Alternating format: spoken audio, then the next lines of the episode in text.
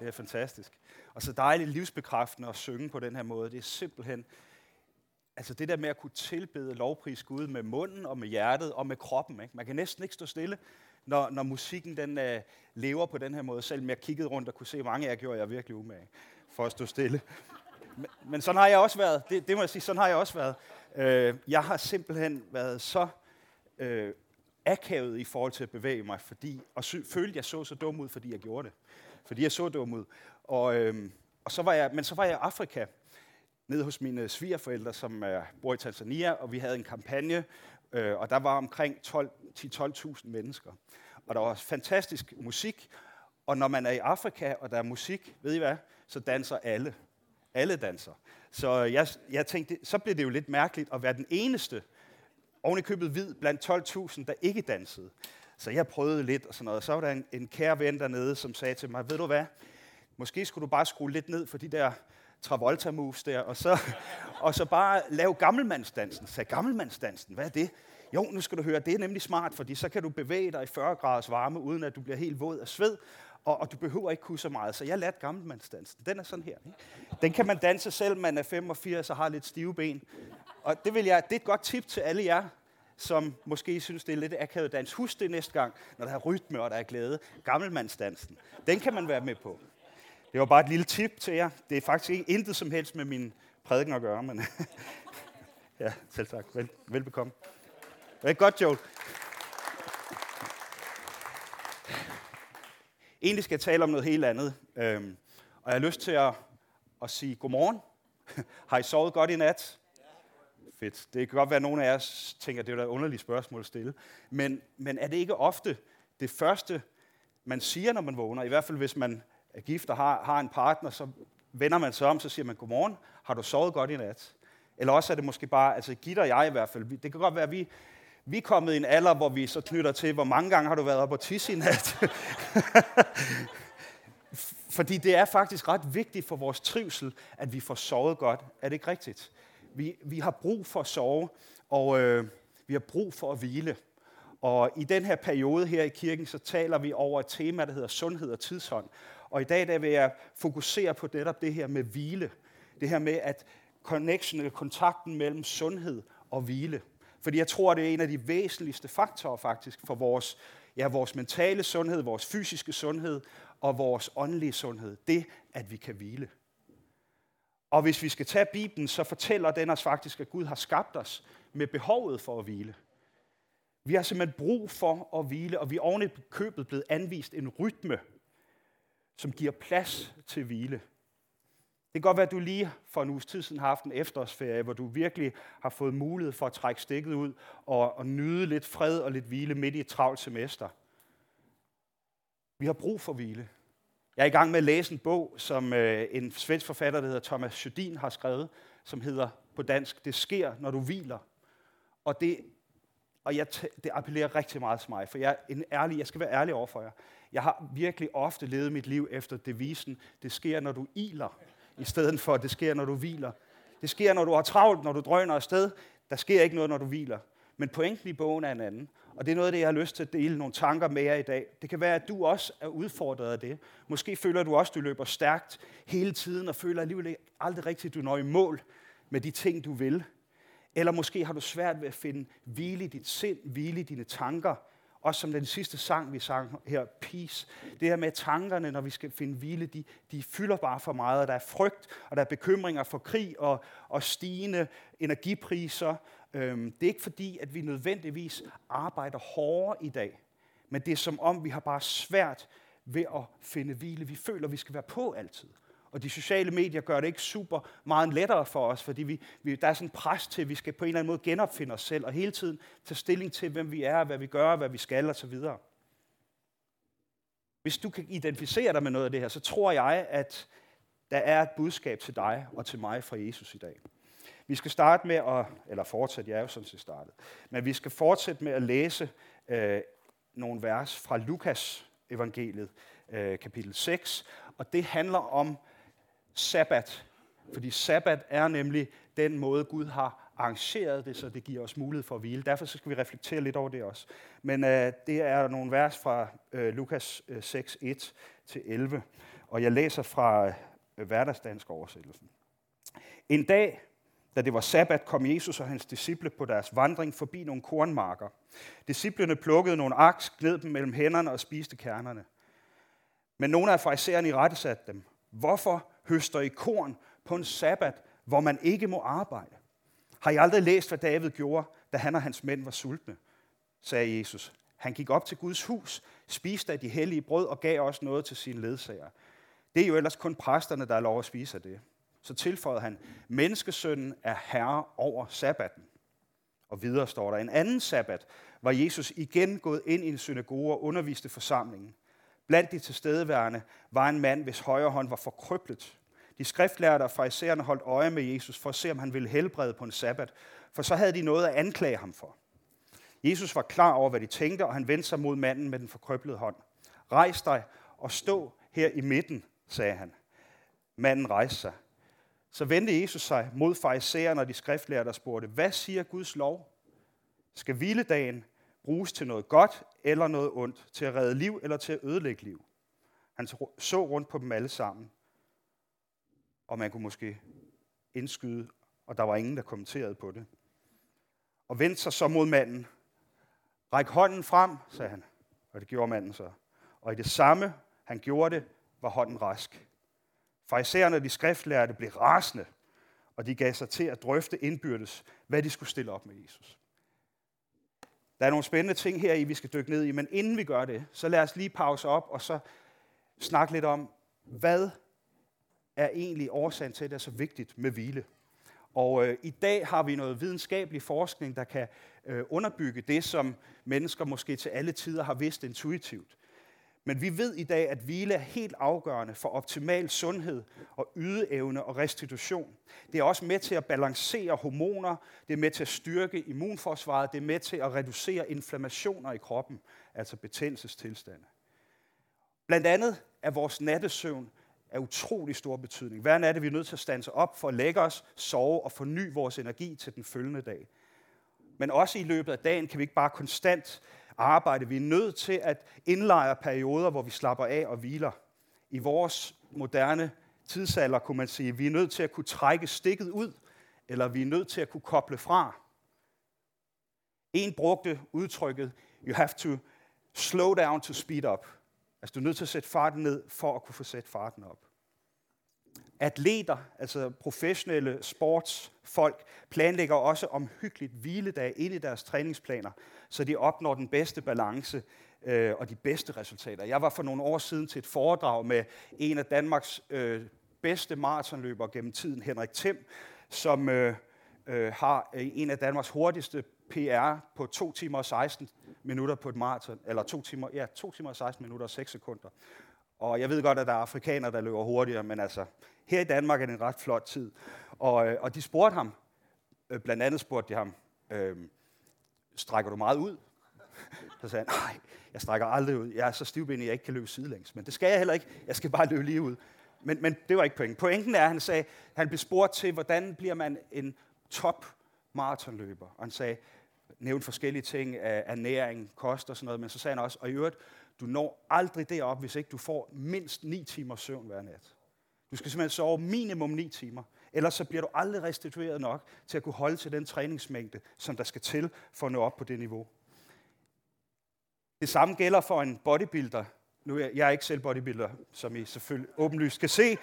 Det, det sidder mest hernede, det, musklerne er faldet lidt nedad. Men, men øh, Øh, vi har en bodybuilder her i kirken, der hedder Mikas, som har nogle fitnesscenter. Og han øh, har fortalt mig, at øh, faktisk så sker muskelvæksten ikke under træningen. Det er ikke under træningen, hvor vi står og pumper, at musklerne bliver styrket og vokser. Det er faktisk under hvilen bagefter. Under træningen, der nedbryder man muskelvæv. Under hvilen opbygges muskelvæv. Så hvilen er helt afgørende. Og kombinationen af hvile og næring er det, der giver os en sund krop. Og det der med næring, det skal jeg nok vende tilbage til. Når vi hviler, får vores krop også tid til at komme sig fra stress i vores liv. Og heling sker helt ind på celleniveau. Så udover de fysiske fordele øh, med, med hvile, så hjælper hvilen også til at reducere stress i vores systemer i kroppen.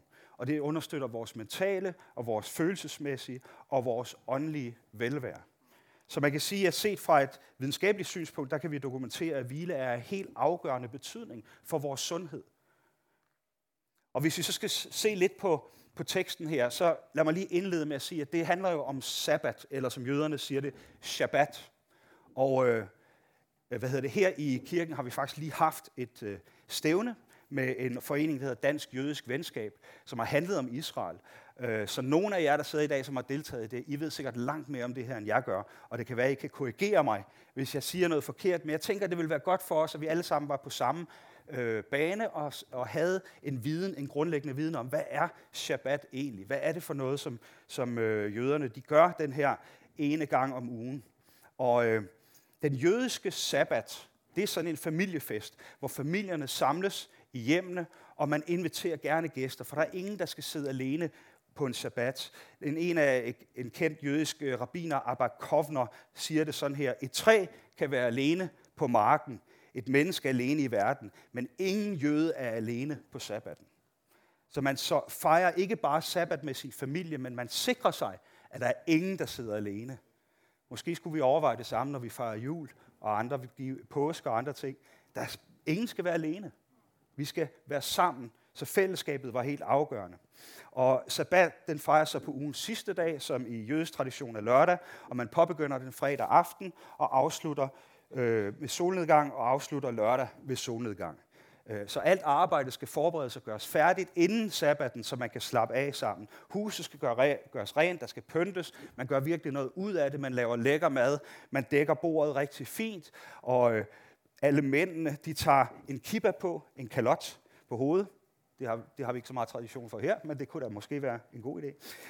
Øh, og så indleder sabbaten ved, at man sætter sig ved det her veldækkede bord, og moderen tænder og velsigner to sterillys, sabbatlysene, og hun beder en gammel bøn, velsignet være du, o Herre. Og derefter så rejser faderen sig op og velsigner børnene og de gæster, der måtte være, og, indled, og så indledes måltidet med en kiddush, en jødisk lovprisning, over vinen og brødet, der afsluttes med en bordbøn på hebraisk. Derefter så spiser man, og senere så synger man så øh, smirut, som er sange, der handler om sabbatens glæder. Og det bliver man ved til, med, indtil at lysene er brændt ned. Så er den første aften afsluttet. Lørdag der starter man så øh, med at gå i synagogen og fejre sabbat sammen der med hele menigheden. Og efter gudstjenesten går man så hjem og spiser endnu et måltid i fællesskab i hjemmet. Øh, sabbaten afsluttes lørdag aften med en ceremoni, som kaldes Havdalah-ceremonien, hvor alle holder deres hænder tæt på sterinlysene, mens faderen velsigner, vinen velsigner søde duftende krydderier, besamin og lyset, som jo var det første Gud skabte, hvis vi læser skabelsesberetningen. Og derefter så øh, tager man lysene og slukker dem i vinen, og så er sabbaten slut, og hverdagen vender tilbage. Det var måden, man fejrede sabbat på i Israel her i år cirka 30 efter Kristus. Det hed det jo ikke dengang, men det hedder det i dag. I ved godt, at det var ikke år 0 i år 0, vel? Det var noget, vi fandt på senere hen, at vi skulle tælle på den måde. Men cirka i år 30, der går Jesus omkring her i landet sammen med sine disciple og spreder budskabet om en kærlig Gud i ord og i handling. Øh, Jesus og hans disciple er på vandring, så de har ikke mulighed for at fejre sabbat på den her måde. De har ikke mulighed for at gennemføre alle de her ting, som vi lige har beskrevet. Så i stedet for, så gør Jesus noget, der er så provokerende åbenbart, at, øh, at det får hellige mænd, farisæer, sadukæer og skriftlærte til at blive rasende og i sidste ende beslutte sig for, at de vil slå ham ihjel. Han lader sine disciple plukke nogle aks, gnide dem mellem hænderne, så melet kommer frem, så de derefter kunne spise det. Lidt uskyldigt kunne vi måske tænke, men det var det ikke for dem. Det var provokerende, fordi man måtte jo netop ikke udføre noget arbejde på sabbaten. Jesus han svarer dem så og siger, prøv nu at høre, altså, vi skal have noget mad. David og hans soldater gik jo også ind og spiste af, af templets brød, selvom det egentlig ikke var deres. Altså, nogle gange må man være lidt praktisk. Øh, så kommer der en, til, en til historie, som Lukas åbenbart også synes er spændende at få med, og den handler om, om helbredelsen af manden med den visne hånd. Ikke? Øhm, jeg tror faktisk, der er en, et, et dansk øh, komikerband, der har skrevet en sang om det, det brune punktum. Har I nogensinde hørt den? Nej, det er også lige meget. Fuldstændig ligegyldigt. Øhm, fuldstændig irrelevant.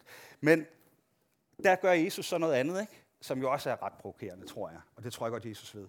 Han stiller manden op i midten, og siger, hvad skal sabbaten bruges til? At gøre ondt eller gøre godt? Han rører ikke manden, vel? han rører ikke hånden. Man kan egentlig ikke sige, at han udfører noget arbejde. Han siger bare, ræk hånden frem. Og på Jesu ord bliver mandens hånd helbredt. Så der er lidt svært for jøderne, det er svært for de skriftlærte at komme efter ham, men samtidig så bliver det også dybt provokerende, så de vil gerne slå ham ihjel. Men hvad er det for noget, som, øh, som foregår her? Hvorfor er det, at, øh, at det er så provokerende? Og hvorfor er det, at Jesus han åbenbart her, hvis vi skal forstå det med datidens øjne, gør op med nogle forkerte forestillinger om, hvad sabbat er, og hvad sabbat skal bruges til. Sabbat opleves jo af jøderne som en gave. Det er egentlig tænkt som en velsignelse til mennesket. Et døgn fyldt med nærvær, tro og hvile. Og som vi konstaterede før, så er netop hvile helt afgørende for vores sundhed. Både vores mentale, fysiske, relationelle og åndelige sundhed. Desværre så kan alting jo blive til sådan en politisk spændetrøje. Alting kan blive tvistet, så det bliver til et, et strengt system, et rigidt system. Man begynder at efterleve lovens bogstav, i stedet for at omfavne lovens ånd. Og det udviklede sig til, at det på det her tidspunkt i Israel var folk, der gik rundt og holdt øje med den mindste overtrædelse af sabbaten, som kunne resultere i brutal stening, måske endda til døde. Det er sådan en form for jødisk udgave af ISIS, vi havde at gøre med her. Og det er det, Jesus møder, og det er det, han udfordrer. Hviledagen eller sabbaten var blevet en del af et rigidt religiøst system, som handlede om netop at overholde lovens bogstav, i stedet for at efterleve lovens ånd. Det var blevet en måde at ødelægge menneskets frihed, i stedet for at bringe frihed og liv. Det er derfor, Jesus spørger, hvad er sabbatens formål? Er det at bringe død, eller bringe liv? Er det at ødelægge eller genopbygge? Jesus han har jo her i teksterne to modargumenter. Han siger for det første, det er mig, der er herre over sabbaten. Det er ikke sabbaten, der er herre over mig. Og det andet, han siger, det er, at sabbaten skal bruges til at redde liv, og ikke ødelægge liv. Lad os lige prøve at spole tilbage et ukendt antal tusind år til første Mosebog, kapitel 1 og 2. Jeg skal nok være med at læse det hele for jer. Men som de fleste af jer ved, så står der i første Mosebog om, at Gud skabte himlen og jorden. Han skaber universet, himmel, jord, lys, mørke, luft, vand, planter, dyr. Til sidst så får Gud bogstaveligt talt jord under neglen, ikke? Når, han form, når der står, at han former mennesket af jorden og blæser livsånde ind i dets næsebor. Så den kristne og jødiske Gud er faktisk i modsætning til alle andre religioner en Gud, der arbejder for mennesket, og en Gud, der arbejder på mennesket. Vi er ikke skabt for at være hans slaver. Jesus han taler om sig selv som alles tjener, og Helligånden som vores hjælper. Han arbejder, og det er ikke et nødvendigt onde. Han kan lide det. Han glæder sig over resultatet. Og så efter sådan en omgang, hvor man skaber universet, så er det måske meget logisk, at man er træt og har behov for at hvile sig. Men Gud er jo på et lidt andet plan end os. Så han hviler sig ikke, fordi han er træt. Men der er simpelthen bare tale om, at han holder en hviledag. Gud han taler, og det sker. Det læser vi i øh, skabelsesberetningen. Det er ved hans ord, at ting kommer ind i eksistens. Og samtidig er skabelsesberetningen også en digtform. Så ordet er også et spil mellem Guds talte ord og det ord, som skaber, som også er Jesus. Det læser vi i Nytestamentet, hvor en af evangelisterne, Johannes, siger, ordet blev kød og tog bolig i blandt os, og øh, det er at tale om Jesus. Så skabelsen foregår ved, at Gud taler sit ord, men ordet er Jesus. Det er Jesus, der skaber. Det er Jesus, der skaber. Det er Jesus, der beslutter sig for at holde en hviledag. Det er derfor, han kan sige, det er mig, der er herre over sabbaten, ikke sabbaten, der er herre over mig. Så hele universet blev til ved det talte ord og holdt sammen af ordet ifølge skabelsesberetningen. Og det kan godt være, at det er meget muligt, at The Big Bang er en realitet, men i så fald er det ordet, der styrer galaksernes bevægelse væk fra hinanden, og ikke en tilfældighed. På den syvende dag stopper Gud fra arbejdet, og vi læser i den hebraiske grundtekst ikke så meget, at han, han har behov for hvilelse, fordi han er træt, men han stopper for at betragte og nyde det, han har skabt. Jeg ved ikke, hvordan du har det, men jeg elsker, når jeg er færdig med et stykke arbejde, sæt mig ned og nyde det. Og virkelig glæde mig over det, jeg har gjort. Jeg er lige for et stykke tid siden blevet færdig med et større projekt. Jeg har bygget et drivhus ude i min have. Og jeg ved ikke med jer, men jeg kan sige, og med far for at lyde racistisk, der er mange af de her ting, hvor, øh, som er produceret i Kina, og der kommer de hjem, og så er der en brugsvejledning, hvor jeg tænker, de her mennesker, de tænker på en anden måde, end jeg gør. Når de laver de her brugsvejledninger, jeg kigger på dem og tænker, hvad er det her for noget? Og det samme var tilfældet her. Jeg, jeg vil betro jer, jeg var nødt til at lave nogle ting om hen ad vejen, fordi så havde jeg lige samlet taget, så gik jeg op for mig, åh, oh, jeg mangler alle de der tværstiver, så måtte jeg skille det igen og samle. Endelig blev jeg færdig med det. Og så tog jeg en stol, satte mig ind i mit drivhus, åbnede en øl, eller en sodavand, og så nød jeg mit skaberværk. Og jeg tror, Gud han, han taler jo ting ind i eksistens. Man kan jo forestille sig, at Gud efter sådan en, de her seks dage, hvor han skabte, så siger han, sådan, stol, så var der en stol, han kunne sidde på. Glas, så havde han glas i hånden. Chardonnay, så var der et kølig drink, og så sad han mm, og nød sit skaberværk. Jeg ved ikke, om du synes, det er øh, blasfemisk, men ja, øh, Guds ord skaber det, det nævner. Ikke? Og Gud nød sit skaberværk. Jeg tror, at det kan være svært for os nogle gange at praktisere hvile på den her måde, fordi meget arbejde er svært at færdiggøre, fordi det er så procesorienteret mere end produktorienteret. Det er ikke alle jobs, hvor man kan sige, nu er det færdigt, nu har jeg bygget den her stol, nu har jeg slebet det her gulv, nu har jeg malet den her væg, nu har jeg slået den her græsplæne. Men jeg tror, at der er noget dybt tilfredsstillende for os som mennesker i at kunne gøre et arbejde og gøre det færdigt og nyde det bagefter. Uanset om det handler om at så, at høste, at bygge en stol, eller hvad det nu måtte være. Selv Jesus udbrød faktisk. Har I tænkt over det, det sidste han sagde, før han døde på korset? Hvad var det? Det er færdigt. Det er fuldbragt. Arbejdet er færdiggjort. Jesus han havde også en vigtig pointe i at gøre arbejdet færdigt. Så når Gud hviler, nyder han sit skaberværk. Han ser, at det er godt. Og når du og jeg hviler, så reflekterer vi ikke alene over det, vi selv har skabt, men måske er det også tanken, at vi skal reflektere over skaberen. Måske er det faktisk meningen med hviledagen, at vi ikke bare skal nyde det, vi har gjort, og hvile og, og tænke over det og glæde os over det, der vi har udrettet i ugens løb, men faktisk også tænke på skaberen. Fokusere vores tanker på ham, som står bag det hele. Måske er det netop i hvilen, at vi giver plads til nærvær med familie, med venner. Vi giver plads til at mærke os selv, men vi giver også plads til Guds nærvær. Måske er det netop igennem det Guds nærvær, at vi oplever den ægte hvile, som efterlader os med et forfrisket sind og en fornyet styrke, og tro på, at livet faktisk giver mening. Og at det er godt, som Gud han sagde. Han så på sit skaberværk og sagde, det er godt. Og måske er det netop den der hvile, hvor Gud er med i billedet, i med, med i ligningen, at vi på samme måde kan sige, det er godt.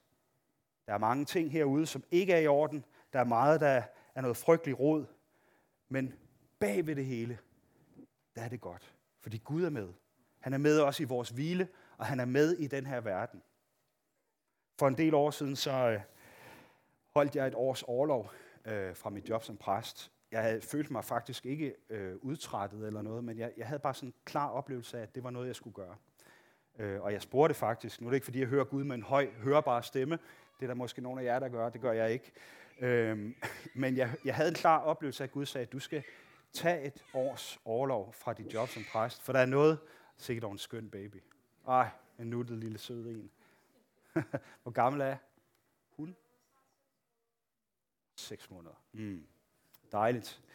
Nå, men uh, vi, uh, jeg, jeg fik den her oplevelse. Du skal lære noget af mig, at Gud vil sige det til mig øh, som jeg ikke kan lære dig, når du har så travlt, når du farer sådan afsted. Så jeg holdt et års overlov, og i det år skete der en masse ting. Der var en masse. Jeg havde selvfølgelig, øh, jeg havde job, altså jeg, jeg arbejdede med mit egen virksomhed, men jeg tog overlov fra jobbet som præst, og det gav mig en, en mulighed for at se på mig selv og min egen rolle i forhold til kirken på en anden måde. Og det var livgivende og afgørende for mig, at jeg fik lov til at stoppe op, og det gik op for mig, der var mange ting, der gik op for mig. Det, kan, det skal jeg ikke trætte jer med her. Men, men det gjorde i hvert fald, at jeg fik et andet syn på min egen opgave og rolle i forhold til det at være præst. Og også i forhold til det at være menneske. Nogle gange har vi bare brug for at trække stikket ud, for at kunne lære noget, som vi ikke kan lære, når vi drøner afsted og har travlt hele tiden. Men lad os også lige øh, vende tilbage til det der med næringen, for det startede jeg jo med at sige i forhold til det her med, hvordan bliver vi bedst Øh, hvordan hviler vi? At kombinationen af hvile og næring er afgørende. Så måske er det ikke alene et mål i sig selv, at vi bare skal sætte os ned og ingenting gøre. Men måske er der faktisk en intentionel måde, vi kan indtage næring på, når vi hviler. Hvad er din åndelige næring, kunne du spørge dig selv. Det er jo det, der er pointen med min tale her.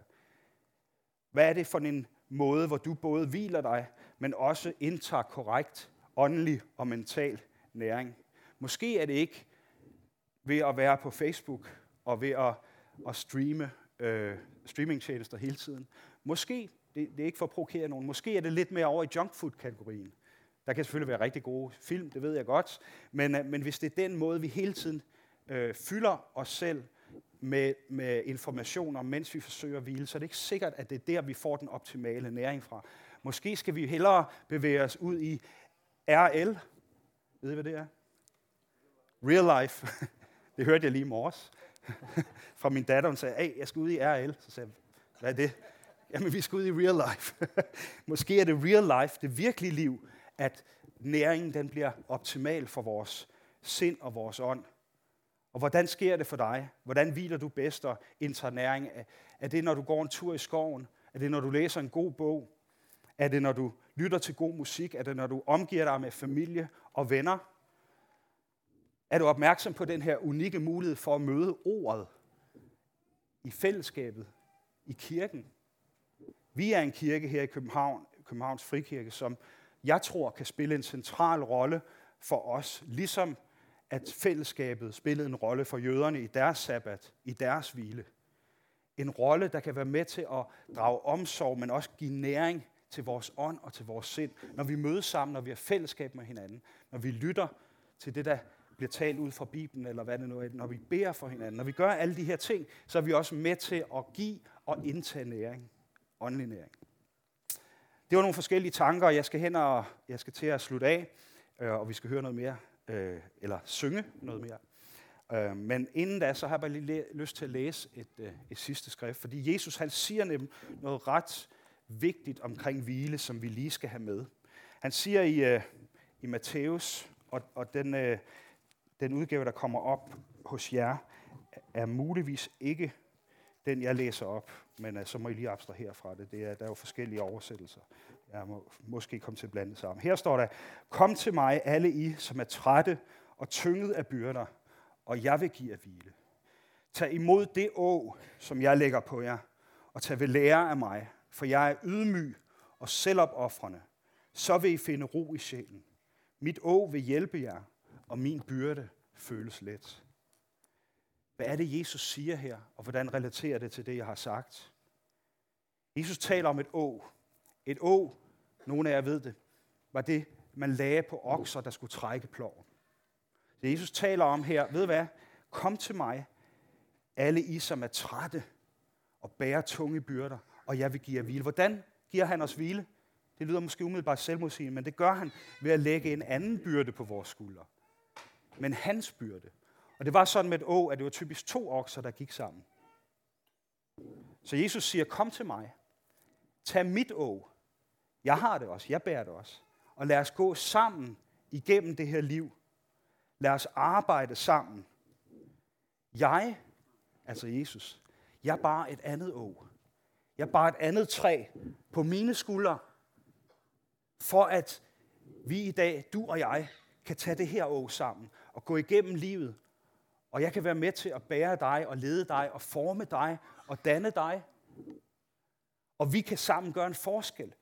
Du kan få lov til at leve for noget, der er større end dig selv, ved at tage mit å på dig og gå sammen med mig. Det er Jesu dagsorden.